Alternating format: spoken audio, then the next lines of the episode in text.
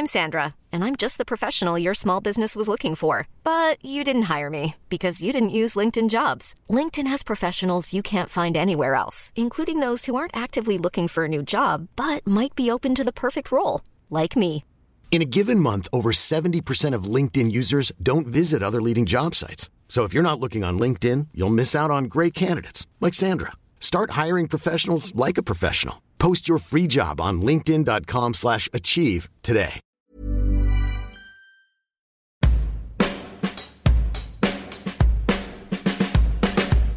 Bienvenidos al Emprepedia Podcast, donde semana tras semana platicamos de diferentes temas de negocios como si fuera una charla de amigos, porque aquí todo lo explicamos con manzanitas.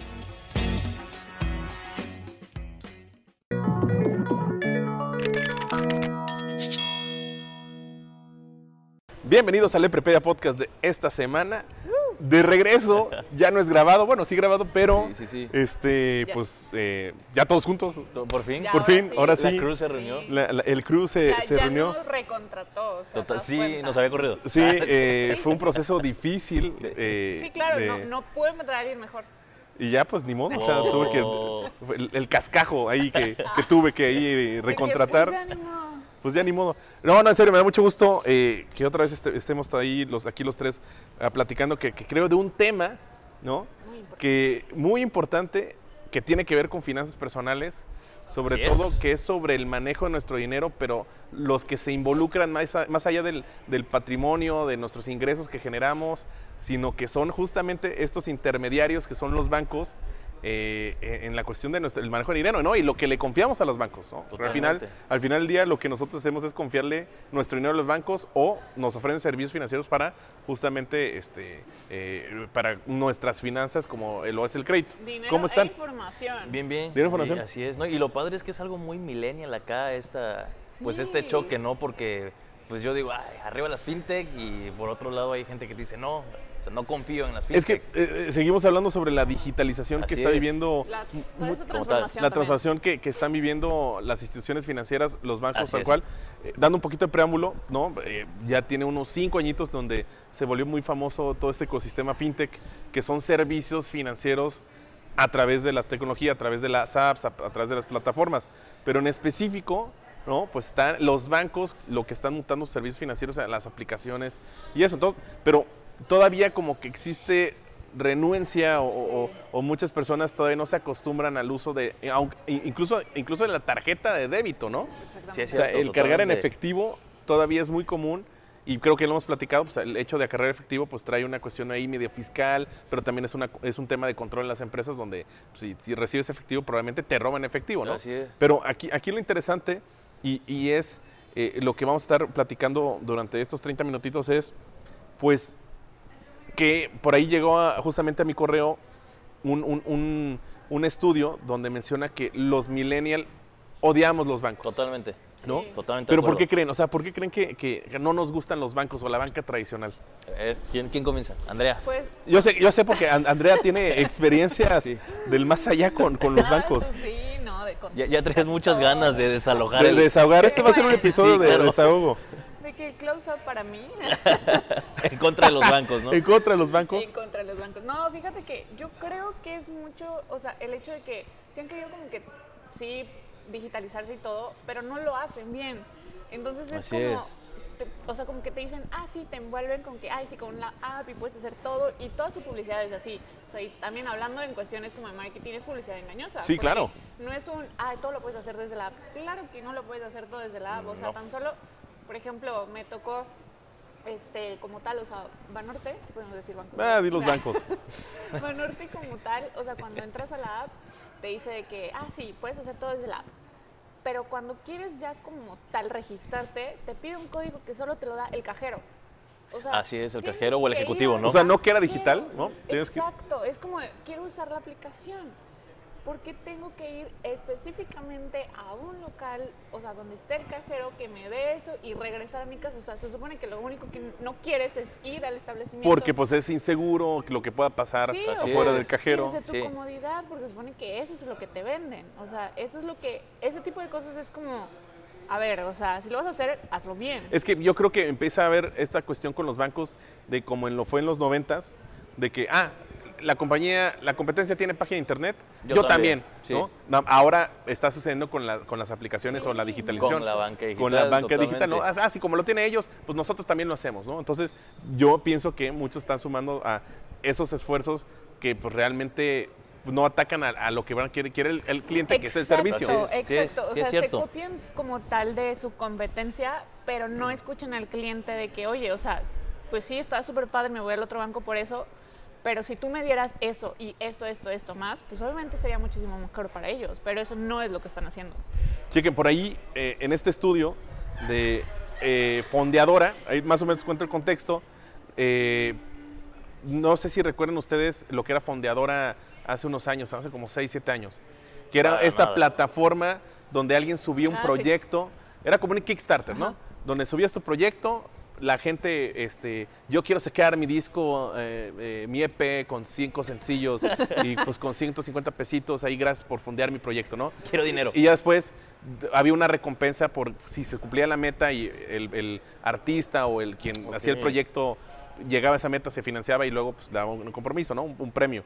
Eh, Llega Kickstarter, la que es muy conocida a nivel internacional, le compra la base de datos o le compra la plataforma fondeadora y, los chavos de fondeadora que son dos, pues ya, se van, ¿no? O sea, y ahorita está este concepto muy millennial de que tachan banco. Ah, porque ahí te va. Así es. Ahí va, pues dice, oye, ¿sabes qué? Pues tengo una base de datos, tengo clientes, tuve clientes, pues quiero hacer algo con, justamente con el dinero que, Sí, de- con el que gané de, Claro. de fondeadora, ¿no? Entonces ellos empezaron a crear su propio banco, ¿no?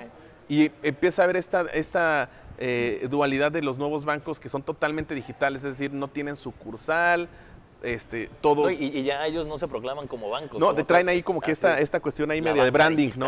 Banca digital y tachan. he visto, Sí. sí. o sea, como su publicidad es totalmente diferente a la publicidad que ves como que en los bancos. En los Sí. bancos. O sea, no sé, también como muy minimalista y muy directa. Muy directa, exactamente. Entonces, eh, crean fondeadora, ahora dando este servicio de banco, ya no como fondear proyectos, sino que ellos son banco, tienen una aplicación, te das de alta nada más con la aplicación, ¿no? A descargas la aplicación Sí, de fondeadora. Una chulada. te piden tu INE, tomas fotos de la INE, la escanea ahí, te, te reconoce la cara, eh, firmas un contrato medio digital y ya con eso creas tu cuenta. Y todo digital. Y O todo sea, digital. Pero Digital. duda, bueno, yo que no estoy tan familiarizada, o sea, cualquiera tipo de mayor de 18 años o cómo. Pueden abrirlo.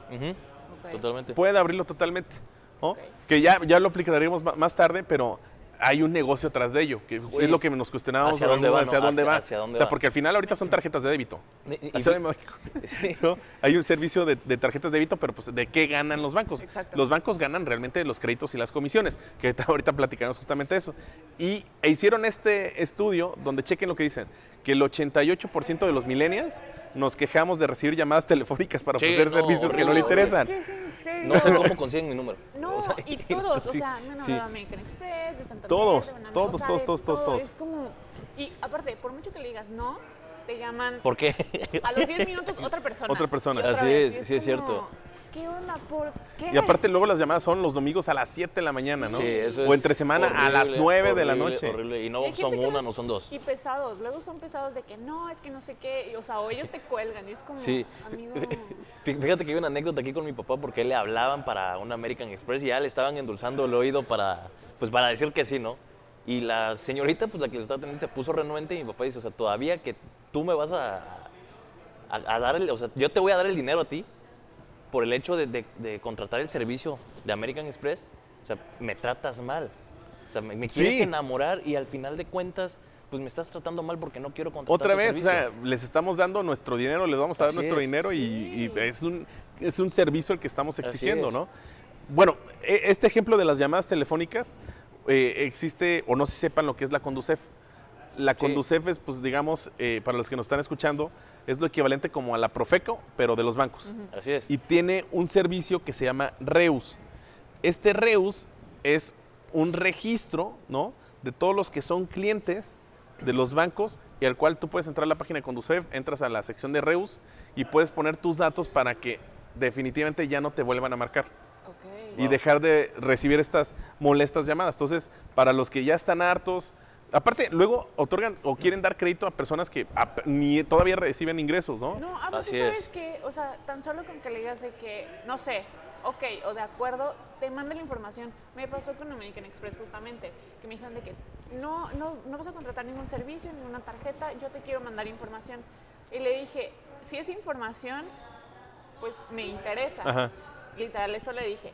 Me dijo, ah, ok, entonces, ¿cuál es su dirección para mandárselo? Y yo... O sea, ya estaba y colocando le el dije, producto. no, no, no, yo dije información Claro. y me colgó, o sea, porque no quería contratar su servicio, Sí, pero totalmente. información. Y nada más te quieren sacar el sí para mandártelo. para mandártelo. Pero tú no has firmado nada. Exacto. Ahorita voy a contar una anécdota de algo que me pasó revisando el buró de crédito, que vamos a, a llegar al tema del buró de crédito. La siguiente, lo que menciona aquí este estudio es que al 80% le, desagrada- le desagradan los cargos por saldo mínimo y los pagos de anualidades. ¿Qué es Sí, te esto? creo. o sea, todavía porque tienen tu dinero, en, eh, o sea, una, una cuenta de débito, Sí. ¿no? El hecho porque tienes tu dinero, eh, tu dinero, ¿no? Tu Sí. patrimonio, tus ingresos, lo tienes en una cuenta bancaria, te quieren cargar así una comisión por, pues, por manejo, ¿no? Cuando ellos tienen tu dinero, pero lo pueden estar manejando, les van jineteando para, para dar créditos, ¿no? Entonces, Así es. vaya, te están cobrando por eso. Entonces, por, otra vez, o sea, ¿por qué están cobrando? Aparte, eh, es reconocido que en México, eh, en Latinoamérica, es el país que más comisiones cobra. O sea, es increíble. No tengo Sí. el dato exacto, pero es el país que más comisiones cobra. Y la otra, que es muy importante, y creo que aquí Andrea nos puede dar también su experiencia, es que al 76% nos irrita tener que ir a la sucursal Es para ciertos Es trámites, sobre todo la horrible, es cancelación. horrible. Es horrible, de verdad, es horrible. No, para hacer todo tipo de cosas, sí tienes que ir a la sucursal. Sí, me pasó exactamente. Quería cancelar una tarjeta de un banco. ¿Y pudiste? y- no, claro que no. Se supone que te dicen. Salió con ¿quieres- otra tarjeta, no es cierto. No. No se puede, carnal, te dicen todavía. Literal, busqué en la página web y de que, ah, no, sí, llamé por teléfono y de que, no, no, este, no se puede y tienes que ir a la sucursal. No es broma, fui a la sucursal y me dijo, es que solo puedes hacerlo por llamada. Y yo, es que me dijeron por llamada que no lo puedo hacer por Ok. llamada y tú vengo a ti y me dices que no lo puedo hacer en la sucursal. Entonces, ¿qué hago? acabas de hacer algo muy interesante. Que a- a- a- luego le echamos la culpa a la institución financiera o al banco, para, vaya, lo mismo, pero a veces, pues realmente es la persona. Pero también es culpa del banco por no dar no esa capacitación. Sí, no- Exactamente. No, comunicar lo que realmente se tiene Sí, que hacer. totalmente. De- y ahorita entrando, o sea, dejando un poquito el lado de la, de la banca, o sea, metiéndonos ya a la parte fintech como tal, es interesante también analizar hacia dónde va el negocio, porque imagínate, hay una, o sea, fuera de fondeadora hay otra que se llama Clar. Claro. Sí, y, y estaba yo viéndola y cómo es posible que tengan el 26, no recuerdo bien, creo que es por el 26% de cashback por cada compra que tú hagas. Digo, ¿dónde está el negocio ahí de ellos? Si pues, tú compras y te regresan cierto porcentaje. Lo que pasa es que ahorita, ahí va, todos estos bancas, bancos digitales, estos neobanks, que, eh, explicar que, que- que va a haber estos neobanks o, o, o neobancos o los challenger banks o los bancos retadores. Son estos bancos digitales que no necesitas ir a la sucursal con la aplicación o en la página te das de alta y ya, ¿no? Pa- para rápidamente para explicar que es una y otra es el neobank es una institución, uno es una empresa que crea una plataforma, crea la tecnología y se hace ali- alianza con un banco tradicional que le da el soporte normativo y le da el soporte de este pues eh, el que tiene el banco. Al final el dinero, si tú se lo depositas a- al New Bank, el dinero va a estar eh, el alojado en el, en el banco tradicional. Es como si fuera un intermediario. No, porque ellos lo que brindan es ese soporte tecnológico de la aplicación, que puedas cancelar. Ahora tienen estas, eh, dentro de las aplicaciones tienen esto de metas financieras, tienen un planeador de Así finanzas es, personales, sí es cierto. que es a, a donde le quiere tirar a, a mejorar la experiencia y el servicio de no nada más es tener la tarjeta por tenerla. El caso muy claro ahorita en estos tiempos es el famoso E-Banco, ¿no? No sé si han visto uno que es amarillo, que está con la carita feliz y, Ah, y- sí, o sea, creo que sí. ¿no? Que está, tap- bueno, al menos aquí en Monterrey está tapizado este, de esa publicidad. E Banco le pertenece o tiene esta alianza con eh, eh, Banregio. ¿no? Banregio es quien tiene la custodia del dinero, tiene el permiso, tiene la licencia para operar como banco, pero el E Banco, que es otro totalmente independiente, que espero en, en unas semanas traer a alguien de Hey Banco justamente para que nos explique este, cómo funciona o, o cuál es realmente el objetivo que tiene eh, este banco, le ve- vende la, la aplicación o la experiencia al usuario del control de su dinero, control de sus finanzas, etcétera, etcétera, etcétera, ¿no? Ok, ahí es, son dos entidades diferentes, Ok. una utiliza la, la tecnología y le presta o el otro le da la licencia para poder manejar el dinero. wow. Y ahí vienen los otros que se llaman Challenger Banks, no, banks perdón, que son esos sí que consiguieron una licencia para ser bancos y son totalmente bancos, Pero digital. pero son digitales. O sea, no hay de que un establecimiento del banco. No, sino que es mil por, es mil por ciento Digital. vía banca. Fondeadora. ¿no? Lo que te estás platicando. claro. Hay uno que se llama Flink y hay varios que han estado No, hay llegando muchos, aquí en hay México. muchos que ya están llegando Exactamente. digo, y, y lo que se me hace una joya para mí, digo, no es como que maneje las grandes cantidades de dinero, pero por ejemplo, estaba la otra vez, pesos. saldo de foráneo, le quedan tres pesos para sus dos semanas. ¿no? Sí, uy, así. Sí, tengo mil pesos en la cuenta bancaria. tres Dos, pe- pesos. tres ¿no? pesos, ¿no? Sí, suele pasar. Pero por ejemplo, yo cuando recién saqué mi tarjeta de ahorro de, de BBVA, ahora BBVA, BBVA. este, me dijeron no puedes recibir eh, depósitos arriba de 15 mil pesos. Y yo ayer leyendo los términos y condiciones de Fondeadora, creo que ellos tienen un límite de 180 mil o de 80 mil pesos. Así puedes meter cantidades gra- grandes para, para el ahorro como tal. Sí, sí, sí, sí. Y otra vez ellos le apuestan a la, la- a la experiencia. De hecho, desde que abres la aplicación te recibe una frase acá inspiracional. Ah, es verdad, sí, es cierto. y este, lleva un control de cuánto has gastado, gastado en cada rubro. ¿no? Sí, e- eso es ese balance que nos ofrece, o sea, ver hacia dónde se está yendo el dinero. Que ahí va. ¿Cuál es el Claro. negocio? ¿Cuál es el negocio que tienen estos nuevos bancos? Número uno, cantidad de usuarios. ¿no? Y ahorita le están tirando a tarjetas de débito para obtener una base de usuarios para que en su momento puedan otorgar crédito, que Sí, es el claro. verdadero, el Sí. verdadero negocio que tienen los bancos. Claro.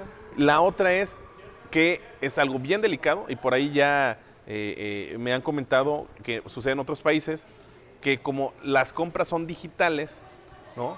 Cuando pasas la tarjeta, pues al final siguen siendo datos que está totalmente direccionado. Tu tarjeta digital está con tu correo electrónico, tú sabes qué compras, cuándo compras, a qué hora compras, todos esos datos y te va a llegar a tu correo electrónico promociones o este pues más o menos te va a estar diciendo pues eh, qué onda. Por ahí eh, me, me- justamente me contó Christian Reich de un caso que fue en Estados Unidos donde eh, le empezó a llegar publicidad con la tarjeta del le, le dio una tarjeta un papá a su hija, una adicional, pero pues al final el correo electrónico era de- Del del papá. papá, ¿no? Entonces de repente empezó a llegar publicidad sobre Las eh, compras. No, deja tú, la publicidad sobre eh, pruebas de embarazo, sobre pañales, etcétera. No.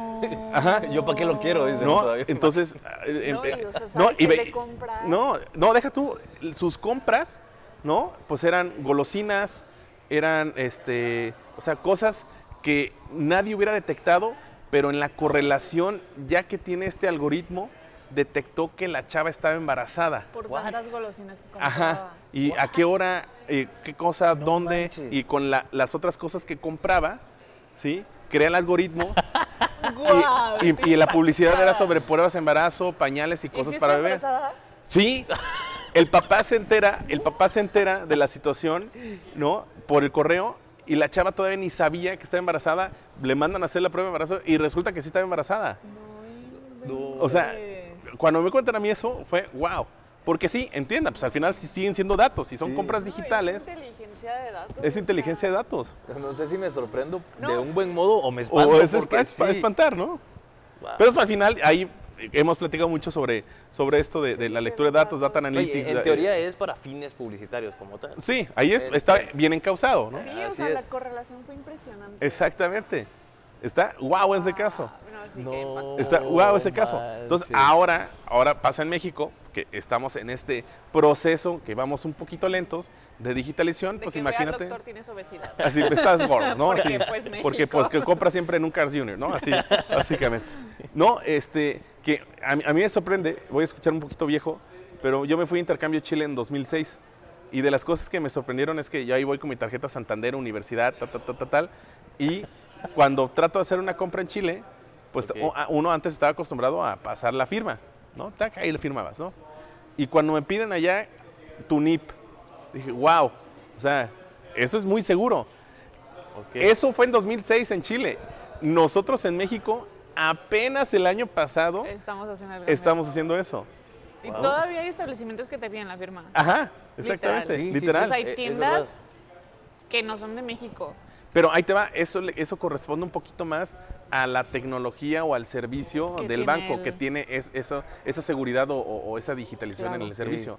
¿no? Pero, wow. o sea, así de atrasados vamos que eso fue en Guau. 2006 y apenas en 2019, 2018 se empieza a implementar eso. Súper real. O sea, es increíble. No, manches, estoy impactadísimo.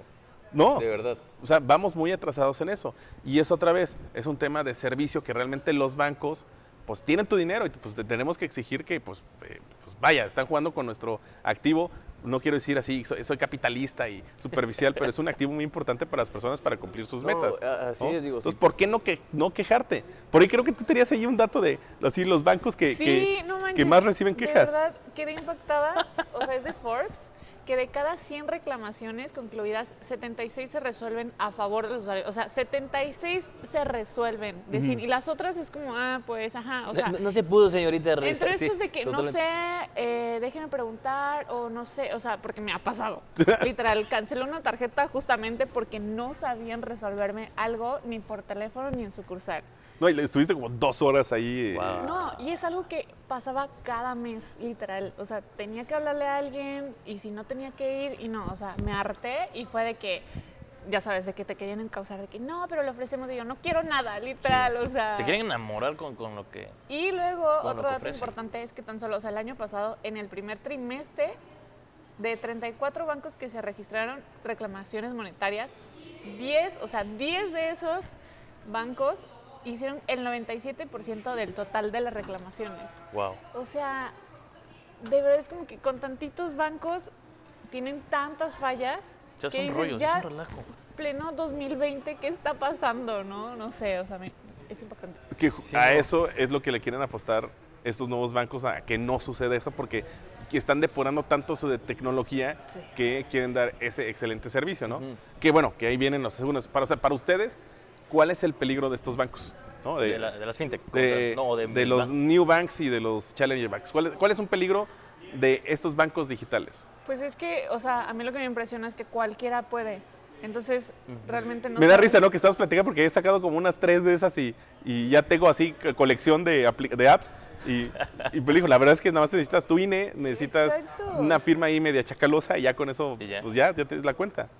Pero literal, o sea, cualquiera. ¿Y cómo tú aseguras que un, o sea, yo sé que en México es como que a partir de los 18 eres legal, pero cómo aseguras que a 18 años pues, va a tener como para que, ay, sí, y, la facilidad de abrir una, dos, tres o cuantas quiera? Sí, totalmente, ¿no? Y, y México es un país que tiene un conocimiento en finanzas, o sea, metiéndonos al tema de finanzas Personales. bajísimo, o sea, bajísimo, No, bajísimo. pues no. Tú dale a, a alguien de 15 años que no tendría que por qué, pero imagínate que obtenga una tarjeta de no, crédito. Así es, fíjate, este, ahorita en vacaciones que estuve con mi hermana, mi hermana Confesiones de Caco. es- acaba de cumplir 16 y pues está en este rollo donde salen los TikTokers y ya ves que está Ah, todo, sí. todo, todo de moda. Este, y pues ven, no sé, los zapatos y dicen, ay, es que estos zapatos valen 26 mil pesos. Si yo tuviera 26 mil pesos me compraría estos zapatos. Entonces digo, ahí falta esa parte de educación financiera. De Totalmente digo, oye, o sea, puedes hacer algo la más. cantidad Así de es. dinero, o sea, no es cualquier cosa, hay 26 mil pesos. No, Sí. y con estas llamadas donde te ofrecen un crédito de 26 mil pesos, lo vas a tomar y lo vas a gastar, ¿no? Y tal vez es un dinero que no, o sea, no, no va- lo vas a pagar y no va, o sea, no lo vas a pagar a tiempo para no Porque generar ni siquiera intereses. tienes Así es. esos ingresos aparte. O Eso. sea, entonces, o sea, yo creo que es importante. O sea, yo cuando me volví adulto, cuando ya me daban mi dinero, Estoy sí chiquito. Dije, inventes. O sea, sí quiero tener una tarjeta de crédito, pero no quiero que mi crédito sea mayor a lo que gano. Porque no es que sea mala con las finanzas, pero obviamente luego es como que, o sea, ya tanto de que, ah, lo puedes comprar por internet. O, ay, sí, la pasas, la pasas. Sí. Que no sabes. O sea, no sabes hasta dónde, como que cuál es tu tope y tienes que estar, obviamente, checando. Y es común, o sea, es, es- es común Exacto. que pase eso. Que no debería. Ahí va la otra. O sea, de estos bancos digitales, ¿qué otro pero ustedes le verían? Yo sí tengo uno y es muy del mexicano. Dígame. De hecho, la otra estás platicando, saliendo un poquito del tema de bancos, el caso de Sara, ¿no? que dentro de la, eh, la experiencia de comprar un Sara, en la idea original, que pues, sí sucede en otros países, es que pues tú entres a la tienda y te sientas en el guardarropa de los casa. príncipes de España. Ah, ok. ¿no? Porque la visión de Amancio Ortega es voy a vestir de manera muy barata a los españoles Bonito. como si fueran los príncipes y los reyes de la, de la corona, ¿no? Entonces la experiencia de entrar a un Zara era que se sintieran en el guardarropa, Ajá, o sea, acá, de que tú tengas la libertad, libertad de escoger y todo eso. Oh, sorpresa, llega Zara a México, México. ¿sí? Y vaya, ya hace rato que no compro en Zara por obvias razones, sí, pues ropa de fideo. Pero bueno, este, sí, eh, eh, fit y fat. Pero bueno, ese será otro tema. Pero, este, ¿cuántas personas no atienden en un Zara? ¿Y por qué fue? Porque el mexicano está quiere acostumbrado atención, a, tener atención. Y es lo que quieren los bancos también. Y también, imagínate que, ah, que, ok, ¿para quién están? El, el mercado meta de estos nuevos bancos es personas entre 18 y 35 años. Sí, claro. Porque imagínate ahora la una... gente grande quiere ver a la persona y poderle gritar Sí, no, en le- persona. ¿Quieres Les reclamarle causa, persona? les causa bas- bastante desconfianza. Digo, es un tema, yo creo que ya iba cultural porque crecieron con eso. Pero pónganse a pensar ustedes, ¿también ustedes confiarían al 100% en algo que, que no tiene cara? Híjole. Ah. 100% Híjole. igual y no, o sea, porque no sé si es una grabación, no sabes quién es. O sea, incluso ya ha habido igual como que muchas, muchas de estas, o sea, tan solo el año pasado también, o sea, cuestiones de mucha clonación o muchos de que te llaman y se hacen pasar Pero por el banco, ajá, Hubo exactamente. un caso de, o sea, de, o sea, no como tal de, de Santander, pero de que copiaron literal hasta la landing page, todo, todo, todo, te mandaban un código a tu teléfono, tú abrías el link. Y tú pensabas que era eso, Santander, exactamente. y, o sea, no te das cuenta que había un errorcito de letra y literal te pedían de que tu número de, de tarjeta, la parte de atrás y todos los datos. Y te- literal, la misma imagen de que muchas gracias Santander, el logo y lo que quieras, y ni siquiera era Santander, o sea, te estaban robando tu información. Entonces, Wow. solamente si dices, ¿Qué onda, no? ¿cómo no puede pasar eso con estos bancos? Claro. ¿Cómo sabes que sí ¿Qué? son reales? ¿Cómo sabes que no son patito? Exacto. Fí- fí- Fíjense, ahí les va un dato. Cuando estuve en mis tiempos de querer ser este programador, tomé yo un curso de Free Security. Entonces vinieron profesores, este, no recuerdo bien de qué escuela, pero este, nos hablaban de temas pues totalmente de, de seguridad informática. Y había uno que se llamaba el, el banking o carding. Y yo creo que es un reto que todavía tiene que enfrentar este, todavía la- las fintech como tal. Utilizaban algo que le llamaban, creo que ingeniería inversa. Esos Allá- términos acá. allá sus rollos, sí, términos de, de ellos. Y que ellos con ciertas bases de datos lo que hacían eran obtener este, de manera a lo mejor, no sé si aleatoria, no, no recuerdo bien, pero los números de una tarjeta de crédito. O sea, y hacían Wow. compras a lo que fuera. O sea, hacían las compras y les llegaban los- a los paquetes. Digo, no sé, ah, yo hice eso, me pido mi Xbox Scarlett, pero te va a llegar a tu casa ahorita. Y ya tú me tienes que decir, ah, sí, Simón, pero yo no te voy a decir cómo Ajá, conseguí ajá. el dinero, nada más puse tu dirección. O sea, y ahí yo no me arriesgo. Quien se arriesga eres tú, Claro. ¿sí? Y ya yo digo, ah, oye, me llegó mi Xbox. Tú, pues sí, ya, ya te llegó. Pero el que se mete en problemas eres, Eres tú porque Sí. están tus datos. Están tus datos. Y, y, por ejemplo, la tarjeta que se utilizó fue la de Andrea. A, a Andrea le sacaron, yo le saqué todo el Los dinero. a Andrea. datos. Sí, yo le saqué todo el dinero a Andrea, te llegó a tu casa y yo lo fui a recoger. No, pues pasó eh, la versión digital de Casa de Papel el año pasado, en 2000, 2018, perdón, ¿no? Que, es- que, que crearon cuentas falsas y eh, pues eh, no afectaron a los usuarios, sino que duplicaron transacciones para el banco. El banco sí le quitaban dinero, al usuario no, y alguien se volvió muy rico, ¿no? Y se habla así como que fue Ah, sí, un teje-maneje. ilícito. No, no, no, no, no fue enriquecimiento ilícito, sino que eh, idearon todo un hackeo al sistema. ¿Bancario? para por- con cuentas falsas captar ese dinero y después se desaparecieron y nadie nunca supo más. ¿no? Pero pues es a través de la tecnología. No, y- y sí, pero va, la desconfianza a veces es la tecnología. Pero lo mismo pasa si va un camión de valores, una camioneta de valores de Cometra y esos que traen ahí el, del dinero, pues es lo mismo asaltarlo, ¿no? Entonces, pues eh, va- estás cambiando simplemente antes los robos, los robos eran análogos y ahora son robos digitales. Digitales, ¿no? Y eso, eso irá cambiando. Sobre eso, eh, y sobre todo porque estos, como, como dices, ¿no? Que es muy fácil sacar estas cuentas bancarias. Sí. Muy, muy, muy fácil. O sea, No necesitas nada. ¿no? El otra vez, el- necesitas el INE, tu firma, tu cara, pero pues igual haces la cara Así acá es. así y ya se la puedes reconocer. Si eres tú. y ya. y ya, pásale, ¿no? Así como en antro. o ¿no? te encuentras un INE, lo pones. Exactamente. O sea, ¿cómo sabes que es de la persona? Exactamente. Y hoy- ahí va otra. ¿Por cuántas manos no pasa tu identificación oficial? Exacto. Es. ¿No? ¿Cuántas veces no has sacado una copia para tal este, trámite? Ahí va lo importante, ¿no? Creo que está esta mal concepción de lo que es el buró de crédito. para ustedes, ¿qué es el buró de crédito? Porque, ay, estoy en el buró, era, es la A- a- clásica. A, mí lo que me inculcaron antes de estudiar negocios fue de que el buró de crédito es malo. Ajá, a mí también. Ajá. Es yo también malo es cuando eso de debes y nunca vas a salir o en Sí. 10 Oye, años vas a tengo salir. un tío que está en el buró de crédito, así, Literal, ¿no? es Es- tu tío está en el buró de De que ya crédito. No has endeudado. salido, sí. Sí, No Sí, ya hasta lo van a meter a la cárcel, ¿no? Así Sí, casi, casi. cual. En la- Literal. entonces está esta mala concepción de que el buró de crédito es, es malo. Sí. La idea del buró de crédito, para empezar, es una identidad totalmente de- eh, privada, ¿no? Que lo que genera es un reporte. Es como tu historial. Es que ahí te va. Todos estamos en el buró de crédito.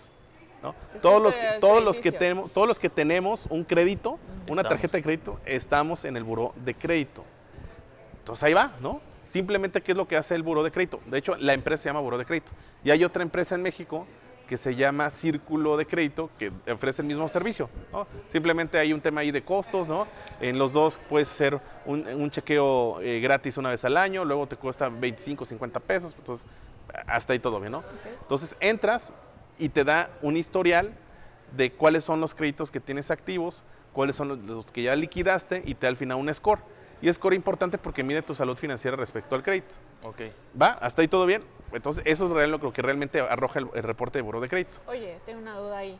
O sea, de todos los bancos que saques tarjeta de crédito van a tener información de tu buró. Sí, claro. Incluso departamentales. De hecho, tú puedes ingresar como compañía, puedes pedir entrar a tu, a tu reporte de buró de crédito para ver si te dan un, cre- un- un- un crédito. Las, las empresas que te, te- que, que te quieren contratar pueden ingresar al buró de crédito para ver cómo andas O sea, también. cualquiera puede. Exactamente. Por eso, o sea, si, no sé, yo no tengo contratada una tarjeta con un banco y me llama y me dice, sí, es que vimos tu historial y es como, ¿cómo viste mi historial? Ah, pero tiempo, ahí tienes que tener un crédito previo para tener ese, O sea, el ese reporte. Exactamente. Ah, ok, O sea, si no tienes crédito, no, no estás en el reporte de crédito. ok. ¿No? Pero oye, también qué se incluye como crédito.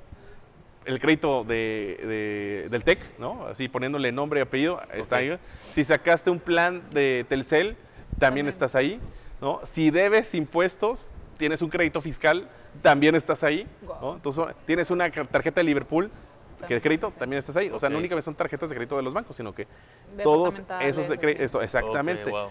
Ahí te va mi mala experiencia. Pues yo revisando, ¿no?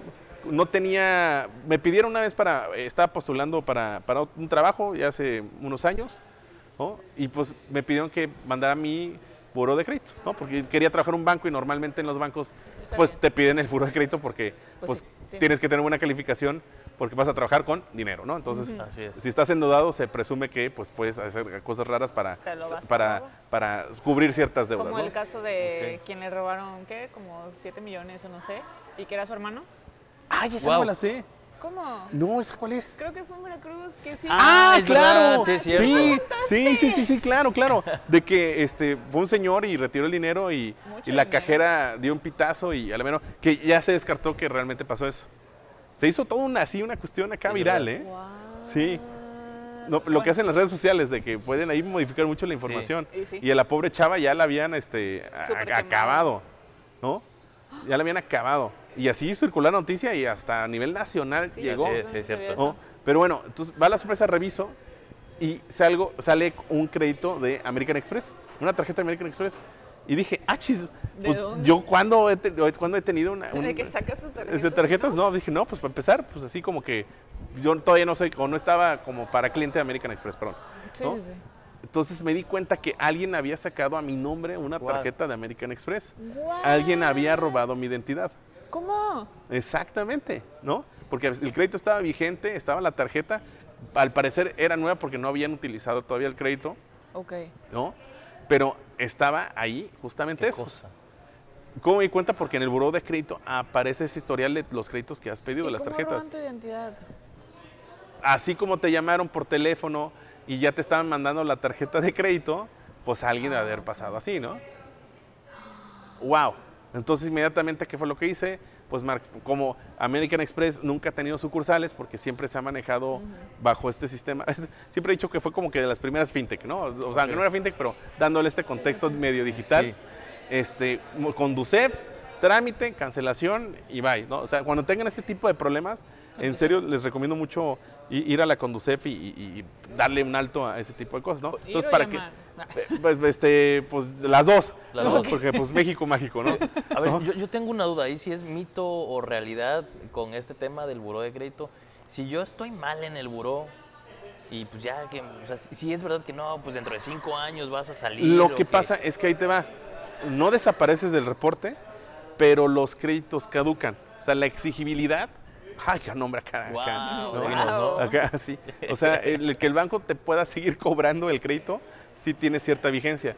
Y va por montos, ¿no? Si debes tanto bajo UDIs, ¿no? Porque el concepto es, dan los montos sobre las UDIs, que es como una unidad que siempre está indexada Sí, a la claro. inflación. Si tanto, tantas UDIs debes, ah, pues en un mes se te borra. Si debes tantas, tantas UDIs de tal, ah, pues es a los dos años. Y Aunque así, yo así lo, vas escalando. lo, lo pague de jalón. No, no, no. O sea, a lo que voy es que si realmente ya no puedes pagar los créditos. Ah, ok. O sea, Ah, ya si cuando si realmente tienes así deuda, deuda, deuda y no la quieres pagar o no la puedes pagar, en ese tiempo, dependiendo del monto de la deuda, pierde exigencia. Pero realmente, si yo tengo el dinero para pagar la deuda, en ese momento se me libera del buró. Pero es que no estás en el buró, o sea, todos Bueno, estamos en el buró. Que, que esté Mal. mal. Ajá, que esté. Ah. En la lista negra. Va. Ándale. Va a pasar cierto tiempo a que se limpie porque también te pone el tiempo retrasado que tienes de Pues pagar se el crédito. limpia, pero no se borra. Exactamente, Ok. O sea, porque siempre va a aparecer, siempre va a aparecer como tu boleta el historial. Exactamente. Wow. Sí, exactamente, tu, tu boleta de calificaciones, Caco. Ok, ya. Voy a revisar mi buró. ¿no? Vas a revisar tu buró Y mi así boleta. y tu boleta de una vez. ¿no? Entonces, híjole, no sé, es, es- es un tema súper interesante de, de por qué los bancos nos tratan mal, pero nosotros también tenemos que estar conscientes de muchas cosas de nuestras finanzas personales. Así es. Pues así. Pues, este, pues ya pasaron 36 minutitos Wow. de este interesante episodio. Está muy interesante. Sí, es un tema que creo que, que da para, para una segunda. para una tercera. segunda Y aparte, si queremos traer a alguien Ajá, sí. Exactamente, que ya que por parte del banco ahorita los atacamos y los hicimos garras, pues que también los bancos este, se defiendan un poquito. se defiendan un poquito de, de- de por qué sus comisiones, Así etcétera, es. etcétera, etcétera. Totalmente. Pues bueno, pues ¿qué les pareció? Esto muy, muy, muy, Muy bien. interesante. Da para Muy más, da para, otro- interesante. para otro Sí, episodio. ya. Sí, da para más, da para más. Siguiente, quiero hablar de Continuará, más ¿no? bancos. Vas, vas de los bancos. Quiero así. seguirme quejando. El- sí. quiero, eh, se llama, vamos a ver cómo le ponemos de título, pero seguramente es este, ¿por qué me quejo tanto? ¿no? Así Así es. De los bancos. De los bancos, de los bancos. Pues bueno, pero ¿sabes por qué, Andrea? ¿Por qué deberían escuchar sobre todo este podcast? Así es, porque todo lo explicamos Con manzanitas. Vámonos. Nos vemos, vámonos, que hace frío.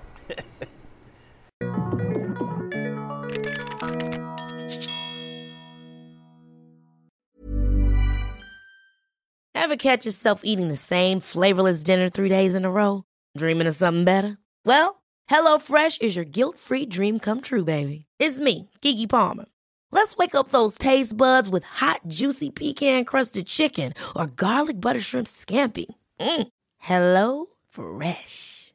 Stop dreaming of all the delicious possibilities and dig in at HelloFresh.com. Let's get this dinner party started.